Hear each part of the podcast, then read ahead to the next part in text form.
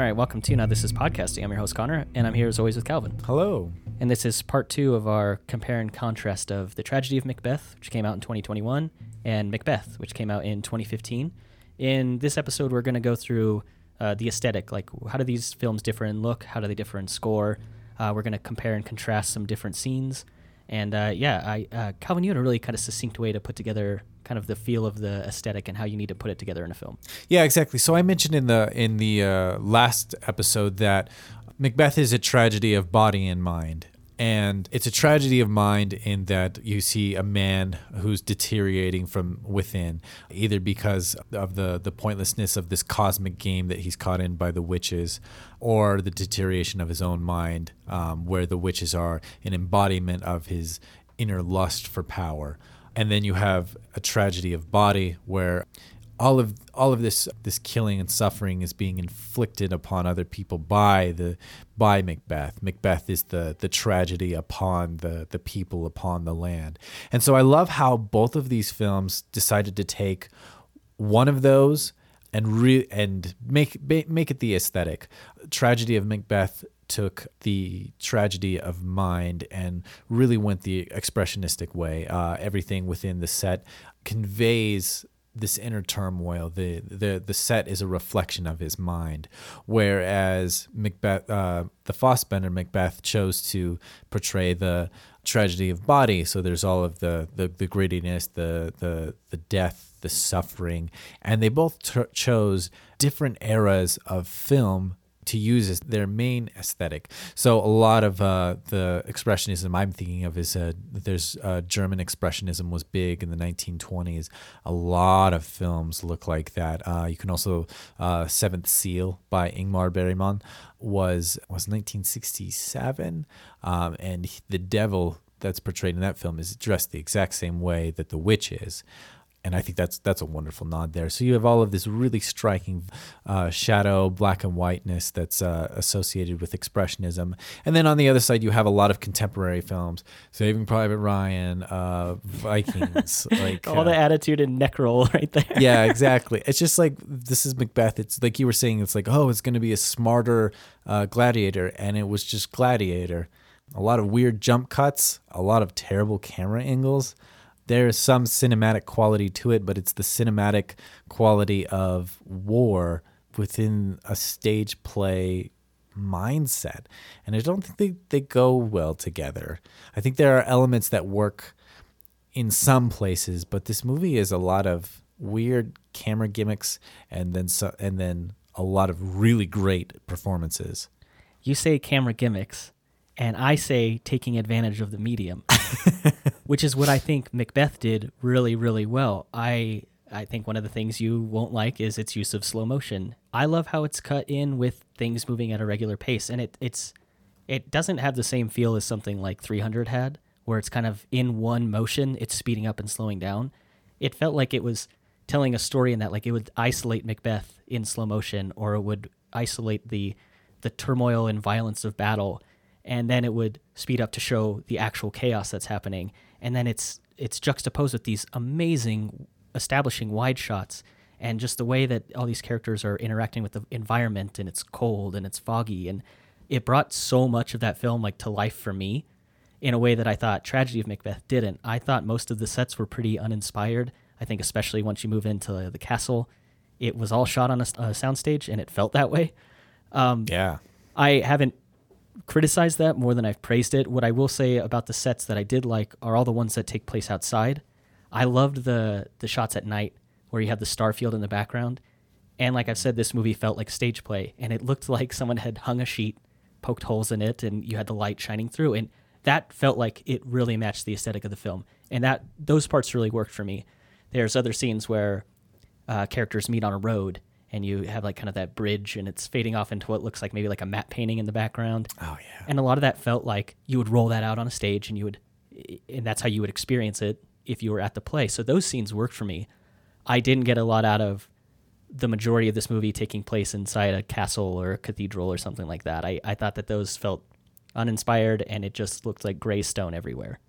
Yeah, and I think that's what's so great is the austerity there is really a reflection of his mind and how there's this deep chasm. Like there are no boxes or no lids on anything. It's just this vast, deep well of drowning, basically, because you have no limit to where he can go. It feels very surreal for that reason, and that's what I love about all of this is like it's not meant to be real. It's not meant to be something that's designed by humans. It's meant to give you a sense of this isn't reality. This isn't a real castle. This is expression of a character. See, and you have these glowing things to say about it. When I look at it, I think cheap. Yeah, but that's what's so crazy is like, especially so you have all of these cheap sets. Yeah, I agree with that. They're meant to look that way, so you create these harsh edges. So we get these really interesting shadows in different places. That's actually really hard to do. A lot of shadows will fade, especially if your light is far away. So those arches were specifically made so that they would make a very perfect arch out of the light that was being projected through them. But do you want to know a really good fun fact? I would love to know. Lighting and shadows? Yes. So according to the cinematographer, Bruno Delbonnel, they painted shadows black on the set to like really pump up the contrast, probably for the same reason you were saying. It's maybe hard to get those like hard lines and the real contrast from just existing shadows. So they actually painted shadows in, which I think is a really neat, it's an aesthetic choice that probably worked, I think. Mm-hmm. And it's also something I didn't notice without reading it. So I think maybe I visually just, I picked up on that cue without realizing it. But I do like that as just a little, just a neat fun fact into the set design of that film. I would also go further to say that for it being black and white, I didn't think it was lit in a particularly interesting way. I think there's one really cool scene of Macbeth when he's kind of hiding, and Banquo is talking to his son about how like they'll go on to become kings, and Macbeth comes out of the shadow, and Banquo pulls his sword out, and Macbeth's like, no, friend. That's like the one kind of interesting use I thought of shadows and having him kind of creep around and stalk about, and you get kind of the nefarious nature of that character and the betrayals he's going to carry out. But that's like kind of the only scene I really thought took advantage of it being black and white and taking advantage of that contrast. There's a few other ones, actually. There's another one that I can think of is when Duncan first arrives at the castle.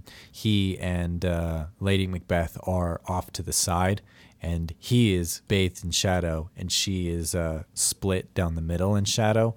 And I think that's a really interesting one, like thinking of like Lady Macbeth being a voice of his inner desires and not necessarily herself. That's why she's split like that, and he is just steeped in this desire for power and the dark acts that he's going to perform. There's actually quite a few, but they're just so well done that you don't notice all of them. A lot of them work subconsciously. I think maybe I was expecting black and white film noir so much that when I didn't get those like classic shots, like creeping out of the shadow to say something to whatever dame or what femme fatale, whatever femme fatale is going to appear in the story. Mm-hmm. Maybe because I've just been programmed to know those shots exist, and when they didn't happen, I was like, they didn't use the light well. So that's probably more me thing. I just thought that for it being in black and white, I expected more of like dynamic shots, I guess. Like taking advantage of that. Yeah. And I think you're probably right that I just missed a couple. Yeah. And I think part of it too is like we spent a long time looking at Robert Eggers and Ari Aster. So we're a little spoiled on like for sure what really high-minded cinema and amazing mise-en-scène really looks like. There are different traditions that I feel like this pays homage to. And that's why I like it is exactly like I was saying, like these scenes and the way film was coming out of the stage play in the 1920s and into its own type of medium still held a lot of those elements of stage play. And so then how they incorporated that with these really interesting lighting setups and how that pushed film to where it became, because noir actually comes out of the tradition of expressionism and with those hard lines and those, deeply conflicted characters. Like all of that stuff is goes all the way back to the 1920s, at least the 1920s. That's just a major trend of it. So We've covered how black and white functions in Tragedy of Macbeth, and let's contrast it to the really wide color palette that the 2015 Macbeth has.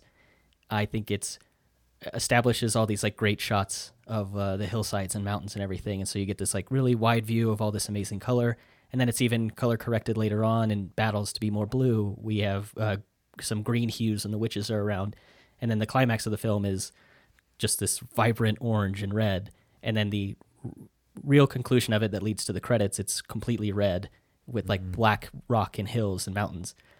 This movie has a extremely wide range of color to it, and that's part of the reason I wanted to compare and contrast the two, is because I knew before I saw it that it was really vibrant, and then to compare it to Tragedy Macbeth that is totally black and white, I thought would be really interesting. I want to know, what did you think about the varying stages of color in this film?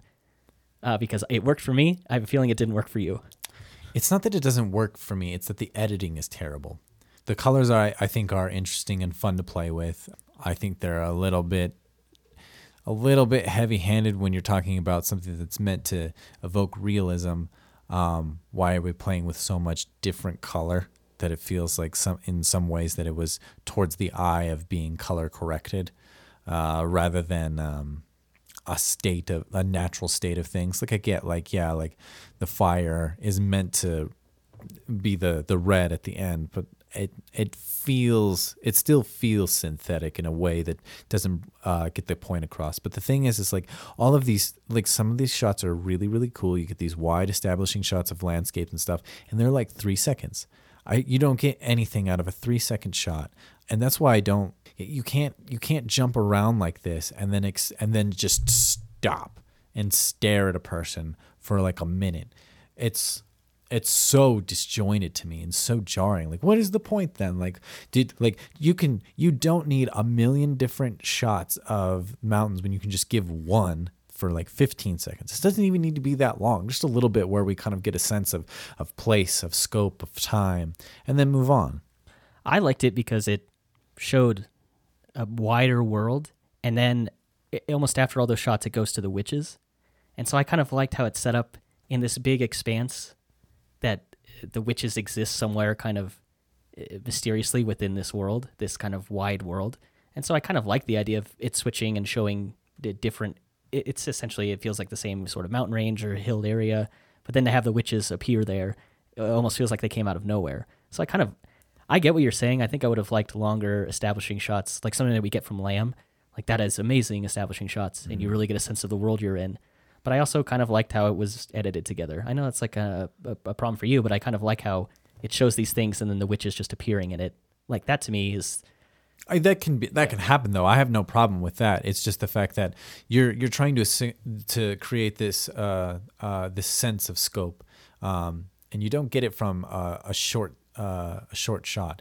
A lot of times, what short shots are meant to do is control pace and to move from here to here. And it's supposed to be, it should be a reflection of freneticism generally, like when you think of like the hip hop editing that's associated with Darren Aronofsky, like it's meant to disorient, to get from one place to another.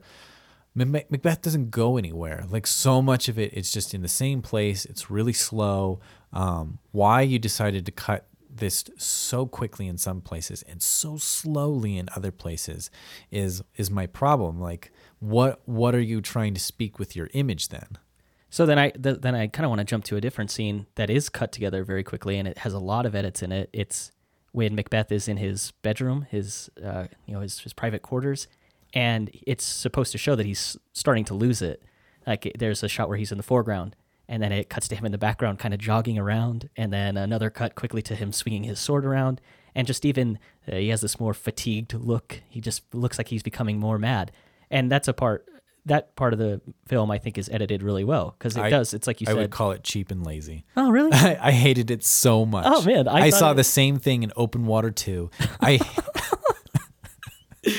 love how different we took these movies.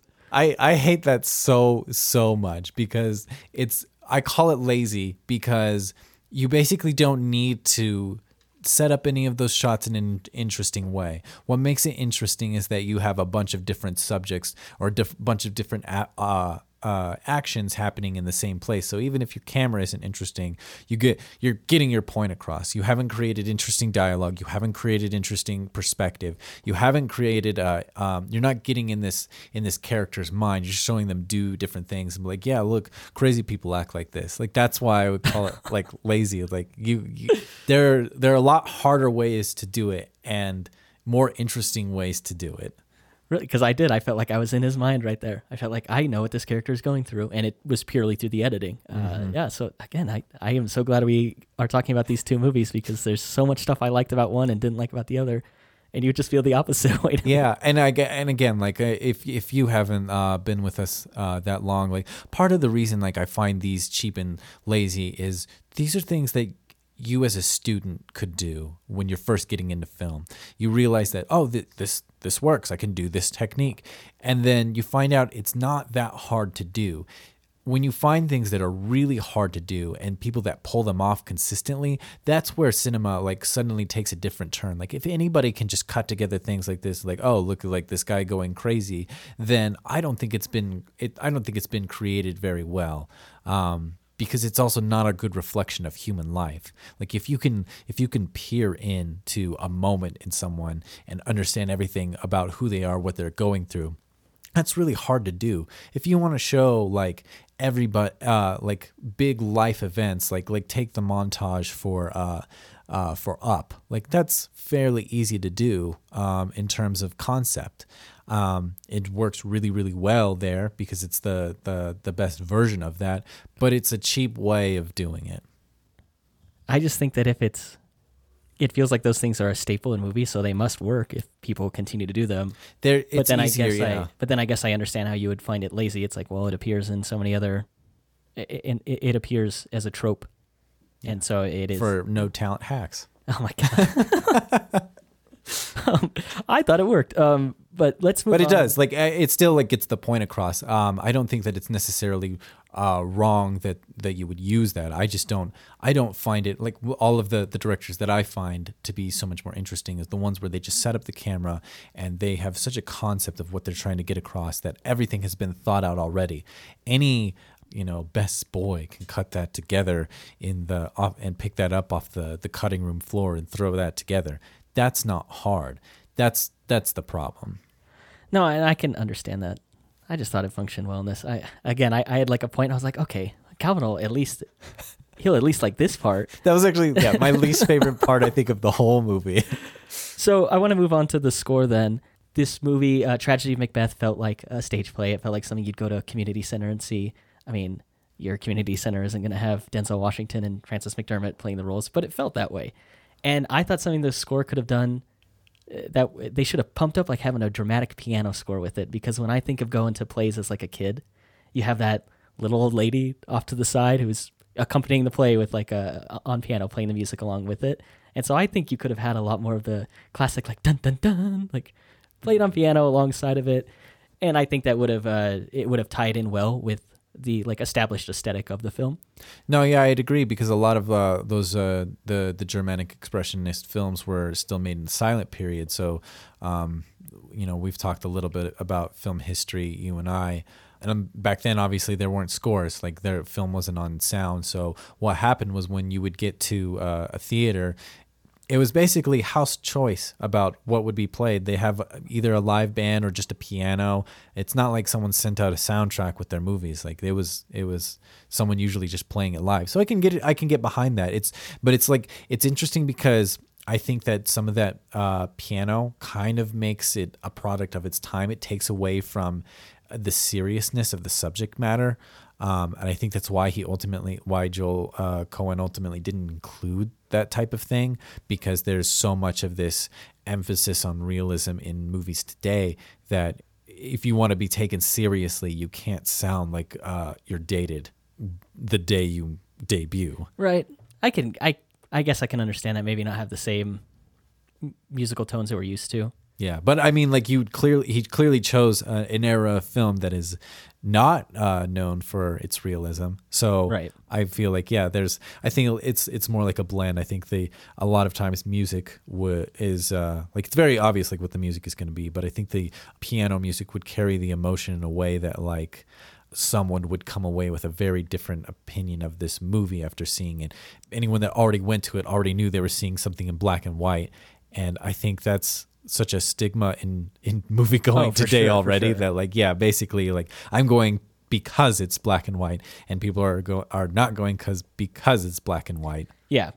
I just would have liked to, because this, I mean, I think I asked you, is like, what did you think of the score before we started recording? You're like, I don't really remember it, which is, again, I think that you can have a movie that isn't dominated by its score, but I like when they play an element in it at least. And this didn't really have anything striking to me. It didn't even really have anything I remembered. All I could think of is, man, I think it would have worked better with this.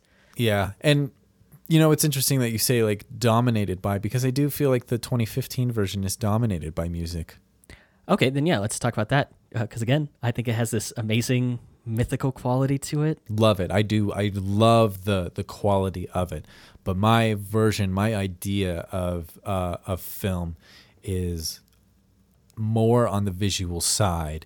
I don't want my emotion being carried or forced down because of the music. And I think that like, and there are so many parts of this movie where you don't, there isn't music, and it works so well. Yeah, no, I agree with you. That I think the score works well in this. It's one of my favorite parts of it. I think I had mentioned to you, it reminds me of that song for the intro of Vikings.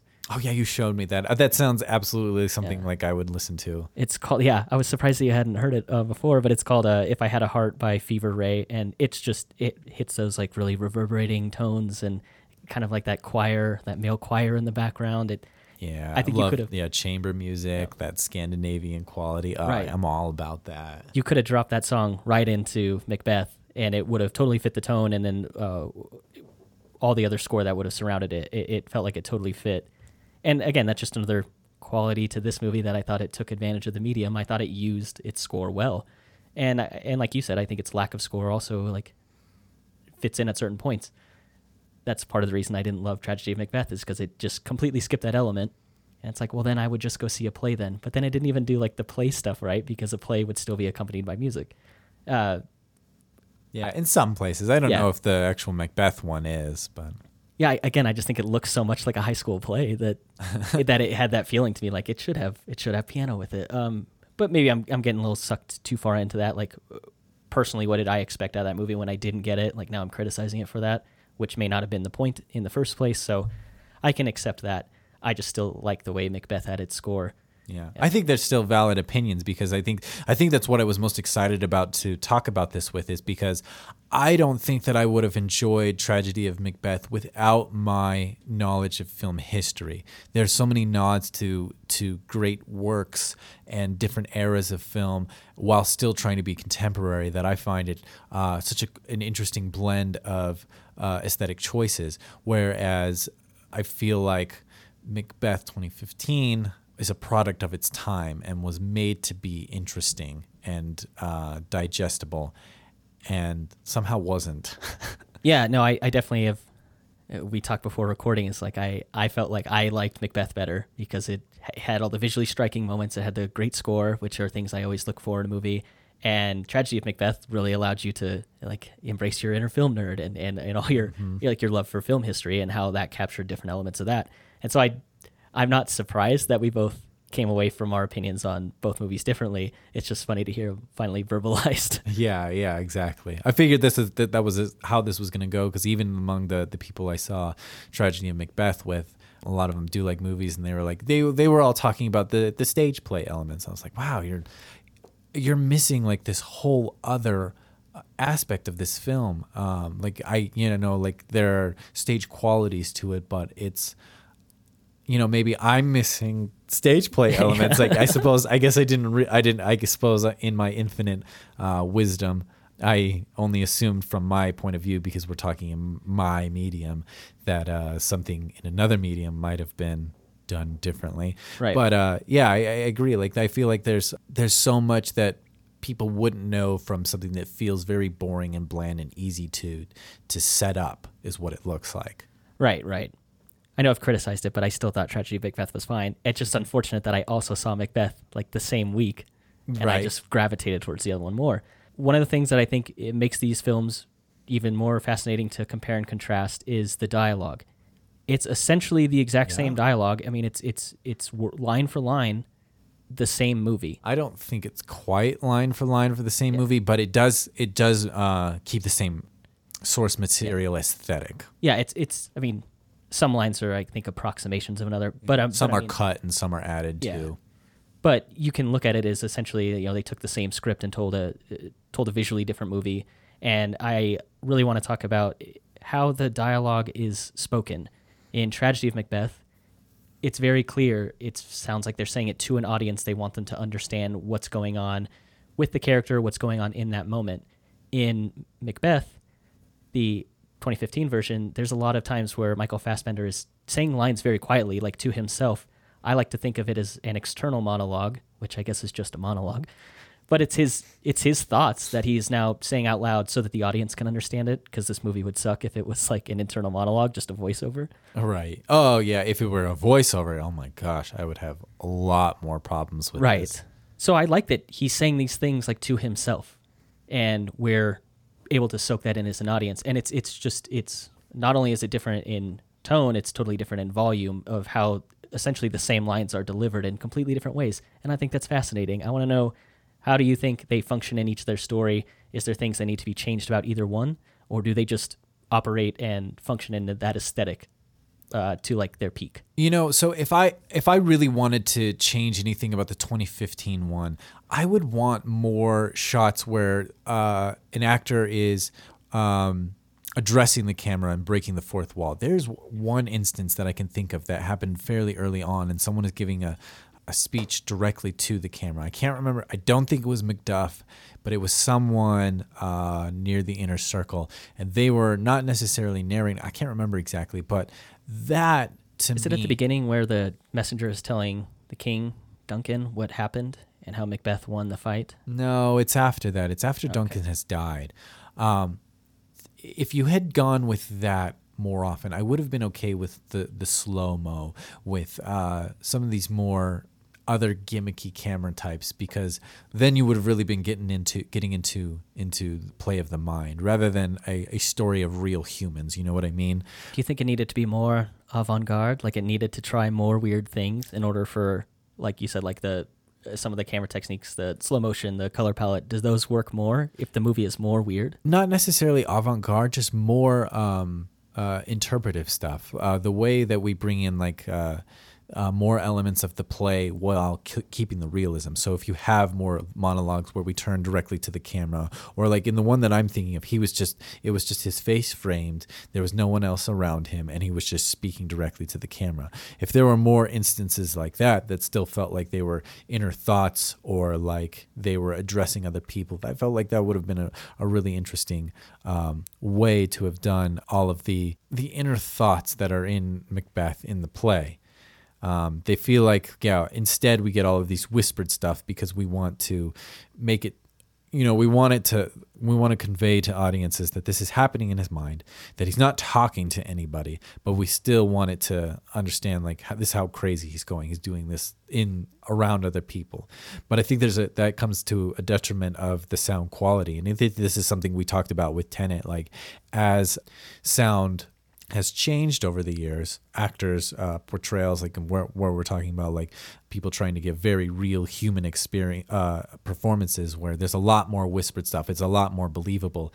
It is hard to get good quality sound out of that, because if you want something whispered and you want something with a wide shot, where are you going to put the boom? Right. If you want good sound, you're going to have to use a lav or something like that, and those aren't going to give you the same quality of sound. You're using a boom throughout the whole shoot generally, because then the sonic quality is the same. You don't have to do a lot of dubbing. You have the same signal.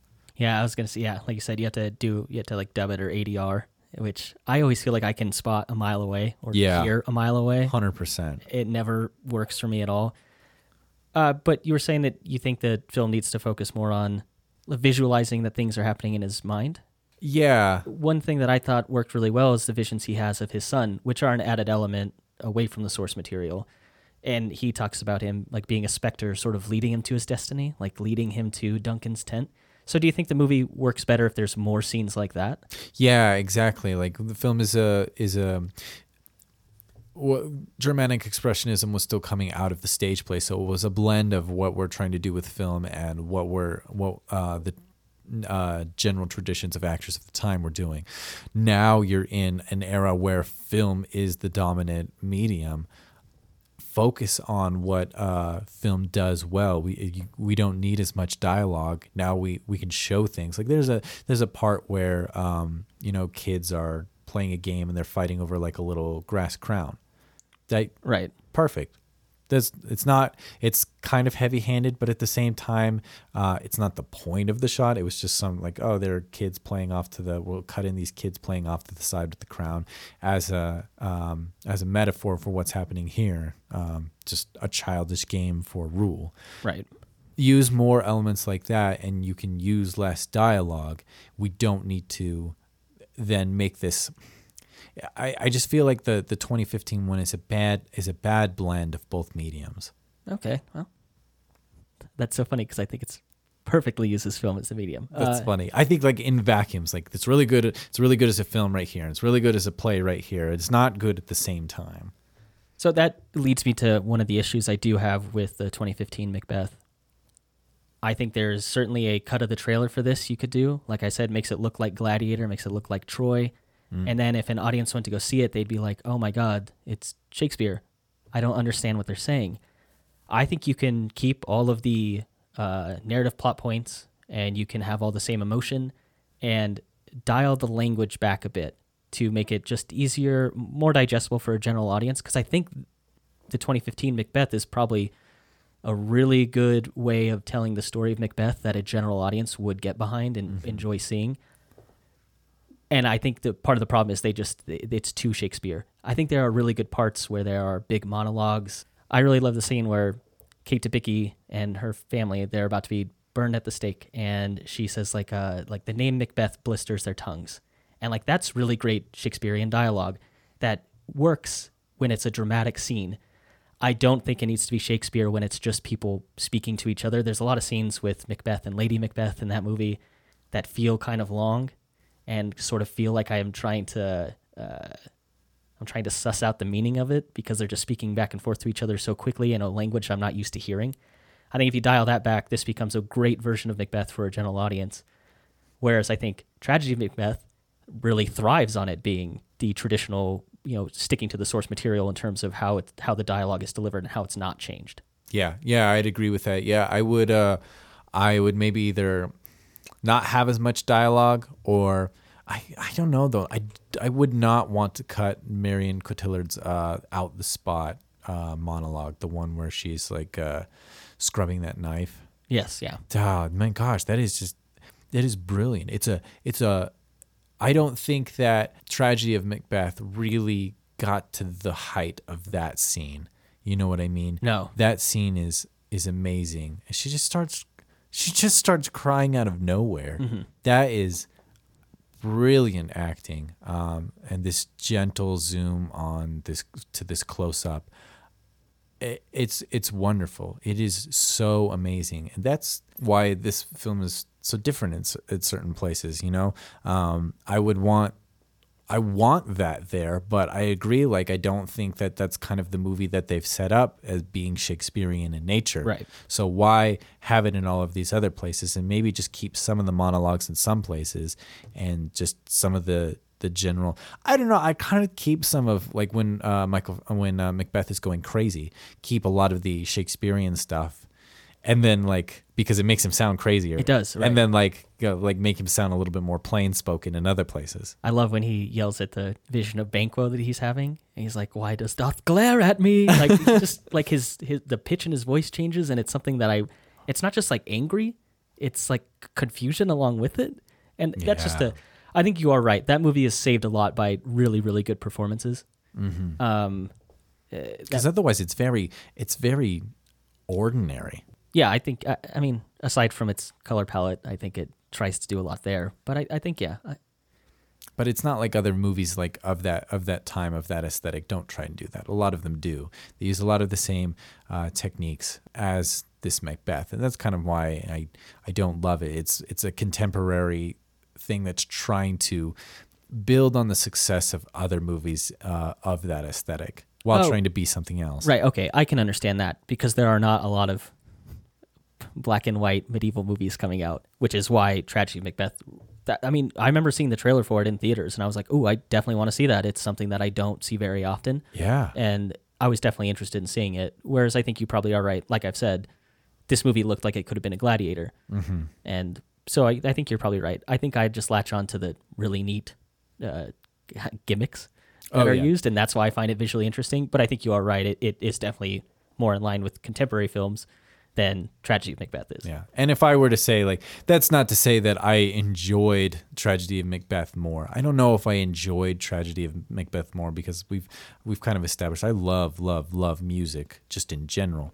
I just don't love it in film because I feel like you're not a very good filmmaker. That's really why.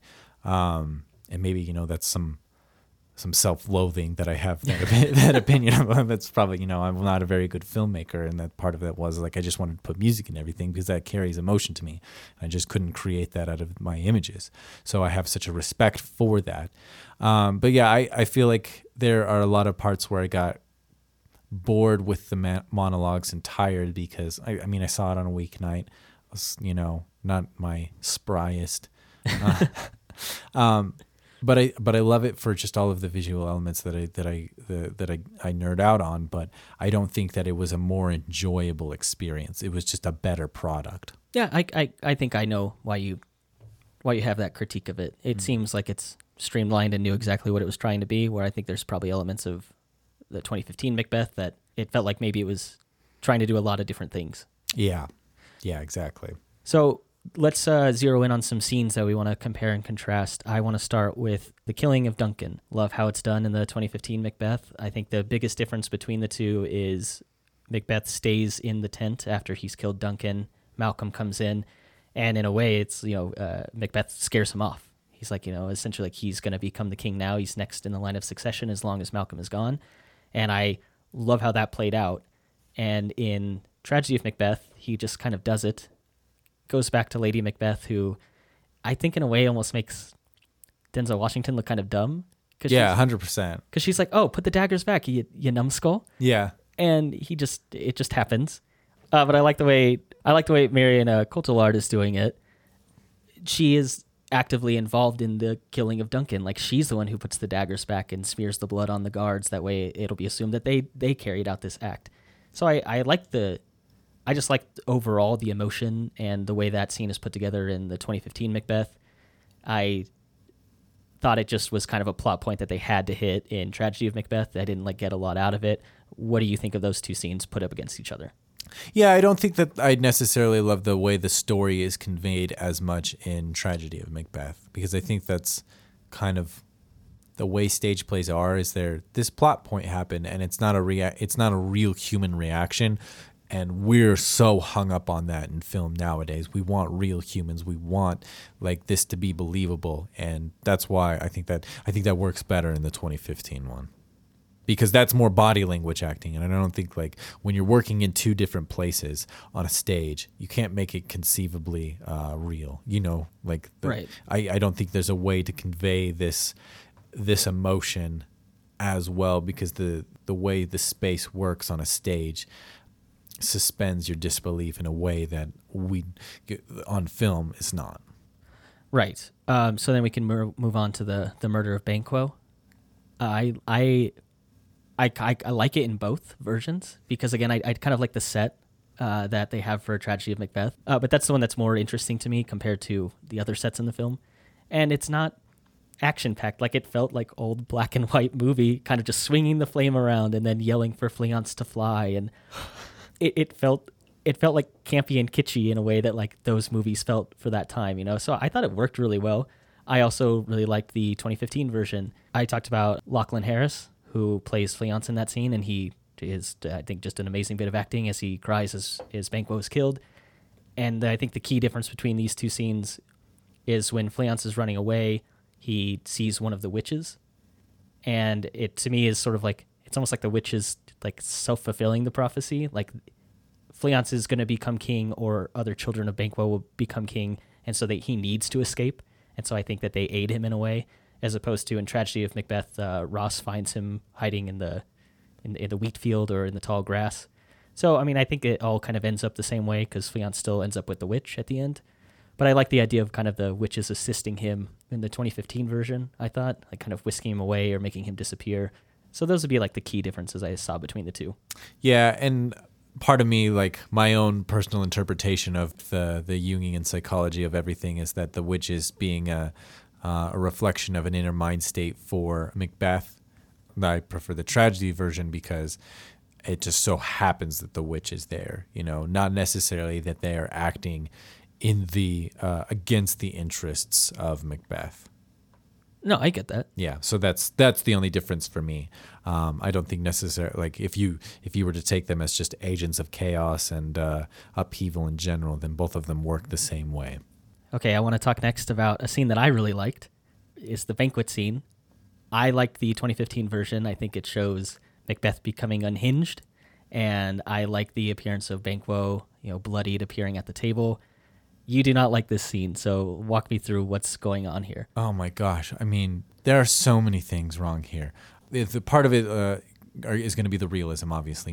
When you have someone talking and nobody else is talking, and it just feels like everyone can hear what's going on, it makes it hard to believe that no one else can hear it. You know what I mean?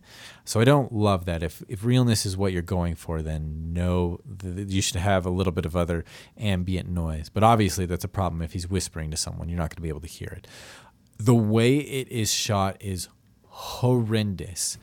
It's just jumping around in terms of its editing. So that part is first. But there's nothing interesting. It's like through people. We have like 3 or 4 angles, and one of them is like on a table but through the heads of people, but it doesn't give a good perspective of what's happening. It's just like, how do we break up the action rather than giving this sense of being someone in the banquet and watching him become this. There's an over the shoulder shot. There's one of them like just in front of their table. I think there's one that's kind of higher up looking down at all of the tables, but it's not even like, it's not at an angle that I would consider interesting or that would create discord or sense of scope of any of this. It's just, and it's all too quick to really give a sense of why this is so uncomfortable. The frenetic editing actually does the opposite of make things uncomfortable and makes them incoherent. That is so funny to me because I thought the camera jumping around gave good perspective on how awkward this was for everyone there. And it gave like that frenetic nature to it of a man becoming unhinged. And so that's why I actually liked the way that scene was put together. Yeah, I think the other problem of why I don't get the sense that you're meant to understand how everyone is feeling is you don't see anybody's faces. There are no shots of like them looking down. There's maybe like one of like a row of people, but there's not like, you're not getting into the headspace or the perspective of all of these other people. It's just like, here are different vantage points of watching this guy go crazy. There could have been no people in that room at all, and it would have played the exact same way because of how it was shot. See, and that's sort of how I feel about Tragedy of Macbeth. Is it feels like there's certainly not as much like passion, and I don't get the sense that Macbeth is kind of going as crazy as I think the story should suggest he is. And the other part I didn't love about the Tragedy of Macbeth version is he walks away and Lady Macbeth asks, like, "Are you a man?" He says, "Oh, a bold one." And it's sort of off to the side, and it's just them two going through it. I liked in Macbeth, all of this is happening in front of everyone. It's in front of the court. Like, everyone is seeing him start to lose it. And I felt like in Tragedy of Macbeth, I think they needed more of that. They needed more people to observe what was going on. And so the fact that happens more isolated in Tragedy of Macbeth, I thought, was more of a detriment to it. Yeah, and I agree with that. I just don't think that they did it the best way that they possibly could. Yeah, I think you need more, because I don't feel like the character arc of Denzel's Macbeth makes a whole lot of sense, whereas the portrayal that Fassbender gives is spot on. It's tragic. It's heartfelt. It's just that whole scene needs to be re-envisioned of how they actually shot it and what dialogue they're going to include, because otherwise it feels as staged as the most stock parts of anything in Tragedy of Macbeth. And that's why they're not working together again. Like, these two elements coming together in 2015 are making this seem like, well, like, what is this? What is really the point here? Okay. Yeah, I after hearing what you've said, I think there's probably better ways to execute that scene, for sure. And I do like what you said. Is I think you get a lot more of what is everyone going through if you see their faces. You really only see like Macduff and his wife, and you see Lady Macbeth, and then you see a little bit of Banquo, and then it's maybe a couple characters next to Banquo who are kind of, they look awkward and are looking down. But I think you're probably right. I need to see what every character is going through. If you're going to edit in a way that it's bouncing around from person to person, I need to know what the person's feeling. So I agree with you on that. Yeah, because I like the idea of him just like screaming, going mad. You need a really wide shot though of him just like screaming, and then we're just sitting there in this awkward silence, and that would really give a sense like, wow, this guy is going crazy. That is such an easy thing to do that's why it's frustrating that they made it complicated and made it worse. Yeah, I think there's a version of that scene that's filmed by Ari Aster. And the camera is just hanging on this guy losing it. And that probably works much better than what we got. I think everything wrong with that scene is more with execution. It's not with performance or even dialogue, I don't think. I think it just needs to be done in a better way. And yeah, having the camera hang on him, I think it makes it more impactful. But then it also kind of doesn't fit with how the movie's been edited already. So, right. Yeah, exactly. That's the thing. It's like there's not a consistent pace to this because it's not a consistent vision of what it wants to be. Right. Yeah, I tend to agree with that. Ari Aster needs to make a bit. Oh my gosh! Now. Yeah, that's all I want to see now. Man, I'm so excited about Disappointment Boulevard. Right. Yeah. That's supposed to be coming out this year, I think, and it's a 4-hour epic starring Joaquin Phoenix. Yeah, a comedy horror of I think it's called comedy horror of the greatest entrepreneur or business mogul of his time. It sounds like it's going to be something like a scary Citizen Kane. I'm very excited. Great. That's kind of the sense I get from that. I'm so excited to see that. No, he can make anything and I'll watch it. Absolutely. I love Ari Aster. Yeah, until he screws up, until Robert Eggers screws up. Yeah, those are the two that I'm just like, oh yeah, I'm going to follow your career. Make movies. Yeah. So I want to move on to a scene that I think, for once, I think this works better in Tragedy of Macbeth than it does in the 2015 Macbeth. I love the reintroduction of the witches in Tragedy of Macbeth. I don't think this movie is rife with interesting shots. At least I don't think that personally. Mm. But this is the one shot that's really, really neat to me. It's got the witches up in the rafters. They're portrayed in, I think, a way, this position above Macbeth. Like they're the ones who, I want to say in a way, like hold their fate in his hands, but they're the ones who are explaining his fate to him. So in a way, they should have a position above him. I just love towards the end of the scene where the water disappears in through the cobblestone and everything. It's again, one of the more visually interesting scenes in the whole movie. And I don't think it works as well in the 2015 version because he just kind of meets the witches in the fog.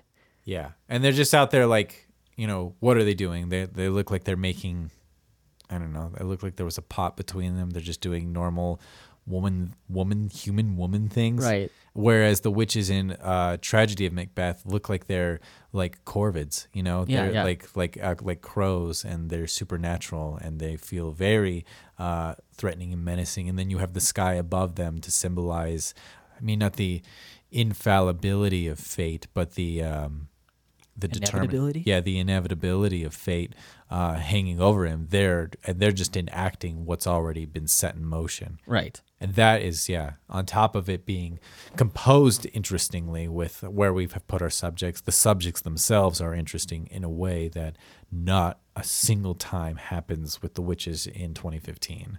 I also didn't love, just because you've chosen to go with Shakespearean dialogue for your 2015 version of Macbeth, there's a part where after Macbeth has met with the witches and he just like lets out a woo, and it sounds sounds so out of place. Yeah, I didn't understand that either. I was like, was that a little bit of improv that I don't know? Someone was like, yeah, we'll keep that in. That's fine. Because that's the point where he's found out that he can't be killed by anyone woman born, and so I think until Great Burnham Wood comes to marches on. Castle. I don't remember the exact line because obviously I didn't watch it with subtitles, so it's hard to remember. But I think it's just supposed to convey that he's maybe a sense of relief that he won't just be killed by anyone. Like these very specific circumstances have to take place in order for him to feel in danger. It's just really weird to let out a nice whoop. Yeah, over that it felt just so out of place. Like you can't have all this. You can't have your movie rife with Shakespeare and then go whooping. I just don't think that worked at all. So again, yeah, that's one of the scenes that I thought thematically fit really well in Tragedy of Macbeth, and then thematically didn't fit very well in the 2015 Macbeth. So I want to get into our last scene to compare and contrast is the final fight between Macbeth and Macduff. In Tragedy of Macbeth, I think that movie is more about what's being spoken, and that's what we should hang on. And it's less about action. And while I would say this is like the low end of an action scene, I didn't think it was really necessary to have like the swinging of swords and the clanging of metal. And I thought you could have just had them share their dialogue, and then Macbeth gets stabbed, and that's the end of it. And you don't see his crown being flung off into the mist as he's been beheaded. I thought it worked better if it's just have them say their lines and get the death over with, and that's like really the heart of the movie is in the dialogue. So just have it focus on that. I would cut some of it. I feel like there has to be like a bit of conflict just to make it believable that he doesn't just die, that maybe there was some question of whether this was fate or not, rather than him just dying. So I didn't have as much a problem with that as I did with the how much action there is in the 2015 version, actually. Oh, really? Okay. Well, then let's jump to that one, because I actually thought that all worked. I thought you've established this as I want to say like dark and gritty Macbeth. So I thought that the end being a kind of a more robust battle than what you got out of Tragedy of Macbeth, I thought it fit in. And I love the color palette. I think it's maybe a little too heavy. I think you need to fade into the orange a little more gradually because it did get a little noisy after a while. Yeah. But I did love the elements of kind of that army of the dead behind Macbeth, and like his son is a part of it. And I think it's the other people that he's kind of killed along the way make up this army that is, and the tragedy is really about them and what he's done to them. And so I love that visual element in it. And I think the movie earned enough with the battles we saw prior for there to actually be a legitimate like action sword fight in it. And I also thought it culminates this growing animosity and hate that Macduff has for Macbeth, for it to come out in a very visceral way. I thought it needed to be that needed to have a fight. Yeah, I suppose I don't like how we went from big battle that I didn't really feel like was, it obviously wasn't all that big relative to what we're used to in war movies. But it went from that, and then it got really slow and not a lot of action. And then suddenly there's like a bit of killing at the end.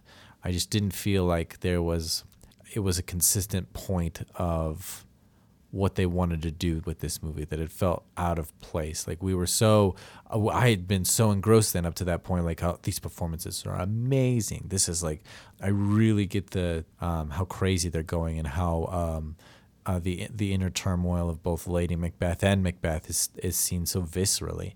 And then we get a sword fight, which I feel is just kind of cheap in a way that you've established yourself as a high-minded film at this point, right? And it feels like it's going in the opposite direction now. Yeah, I don't know. I guess the climax just hit me just right, because I think what you're saying is valid. I just think it totally landed for me. Yeah, no, I agree. Like, I think that like it could be. I think my problem was with, I was just kind of done with that movie going in so many different ways by that point that I had lost the ability to care. Yeah. So I will say one thing I did like is that he's not killed in a very epic way. I know in the original writing he's beheaded, and they went that way in Tragedy of Macbeth, but I like that he's like just unceremoniously stabbed in the gut and just left to be on his knees. Right. And I love how the scenes follow up after that. You see Malcolm sitting near the throne, and he's got his own sword, and then you see Fleance kind of scouring the battlefield, and he finds Macbeth's sword and kind of runs off into the distance. And I just want to say, I'm very hyped for Shakespeare to write Macbeth 2, Wrath of Fleance. Yeah, I know, right? That feels like yeah. That. It felt like that was what they were going with it, and I don't know why. Yeah, it is weird. Like, it set up a sequel for sure. Right. On a play that is ancient, you know? Like, so to get ready to make a, you know, your second Macbeth movie in 2023, it seemed a little odd, but I still I like the way it all ended in Macbeth still. And I like that you got kind of that through line of Fleance's story. There is still that maybe shadow of a doubt that he will become a king later, or his children will become kings. I liked how it ended. And I didn't love that Tragedy of Macbeth just kind of ends with Malcolm getting the crown. And I don't know. I just I thought it could have had a... I I think for everything you've gone through in a story that is considered to be like an all-time classic, it needed a little more pomp and circumstance in the end than Harry Potter's mean cousin becoming king at the end. Right, yeah. I was like, why do I recognize that small face on such a big head? All right, and with that, I think we're ready to wrap this one up. Calvin, you rank Macbeth at a 5.8. Again, we're going to be opposite on this. I probably put it around a 7. I think you pointed out enough problems with it that I agree with what you had to say, and so it kind of knocked down the rating a little bit. And for Tragedy of Macbeth, again, we're flopped again. You put that at an 8, and I put that closer to a 5. I just think it missed out on some of the cool like stage elements that it could have had, like a bigger score and things like that. But with that, thank you for listening to Now This Is Podcasting. You can find our podcast on any platform like Spotify or Apple Music. We also upload everything to YouTube. And so go ahead, leave a comment, tell us what we're doing well, tell us what we're doing wrong, and go ahead and suggest movies that we can do in the future. This was a fun one, a little cool compare and contrast, something we haven't done before. But yeah, with that, thank you for listening to Now This Is Podcasting.